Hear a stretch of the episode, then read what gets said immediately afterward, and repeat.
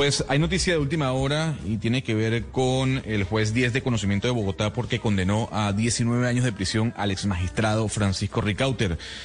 Silvia, Silvia Charri, nuestra compañera de Blue Radio, tiene más información. Sí, señor. Mire, le cuento que la condena es específicamente a 230 meses de prisión. Esto es aproximadamente, como usted bien lo dice, 19 años y un meses de prisión al magistrado Francisco Ricaurte como responsable de múltiples delitos, entre ellos concierto para delinquir, el cohecho y utilización indebida de información eh, privilegiada. Además, se le imponen una multa de 485 salarios mínimos mensuales vigentes. Esto corresponde aproximadamente a 416 millones de pesos. Y también lo inhabilitan para ejercer cargos públicos por el mismo tiempo de la pena. Todo esto porque supuestamente, supuestamente no, porque ya dijo el juez que la fiscalía logró demostrar eh, que hizo parte del denominado cartel de la toga. Escuchemos indeterminados que afectaron a la seguridad pública y la administración pública siempre relacionados con actuaciones que se adelantan en la jurisdicción penal.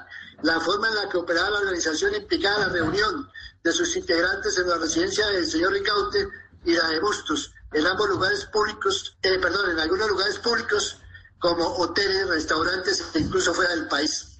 El año 2013, Francisco Ricaute y Gustavo Moreno se conocieron a través de José sí. Bustos la justicia, en este caso, la justicia demostró entonces que Ricaute era pieza fundamental en esta organización porque era quien conseguía los clientes y establecía el monto a cobrarle. Es muy importante en este momento. La Fiscalía está presentando un recurso de apelación porque busca que se modifique la condena, es decir, que la pena sea más alta, eh, por, teniendo en cuenta que ellos pidieron 23 años de prisión en su contra, es decir, tres años más.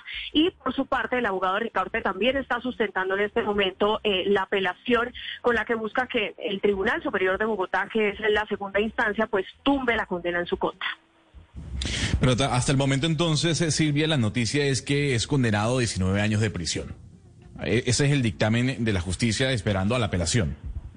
Exactamente. La decisión en primera instancia tomada por el juez décimo de conocimiento de Bogotá el día de hoy es la condena de 19 años y un mes de prisión, la multa de 485 salarios mínimos mensuales vigentes y la inhabilidad para ejercer cargos públicos por el mismo tiempo de la pena, es decir, por 19 años y un mes de prisión. Esta, digamos que ya es la decisión en primera instancia. Luego la apelación, por supuesto, irá al Tribunal Superior de Bogotá, que tendrá la decisión final en sus manos sobre si ratifica esta condena o si por el contrario aumenta o tumba la pena.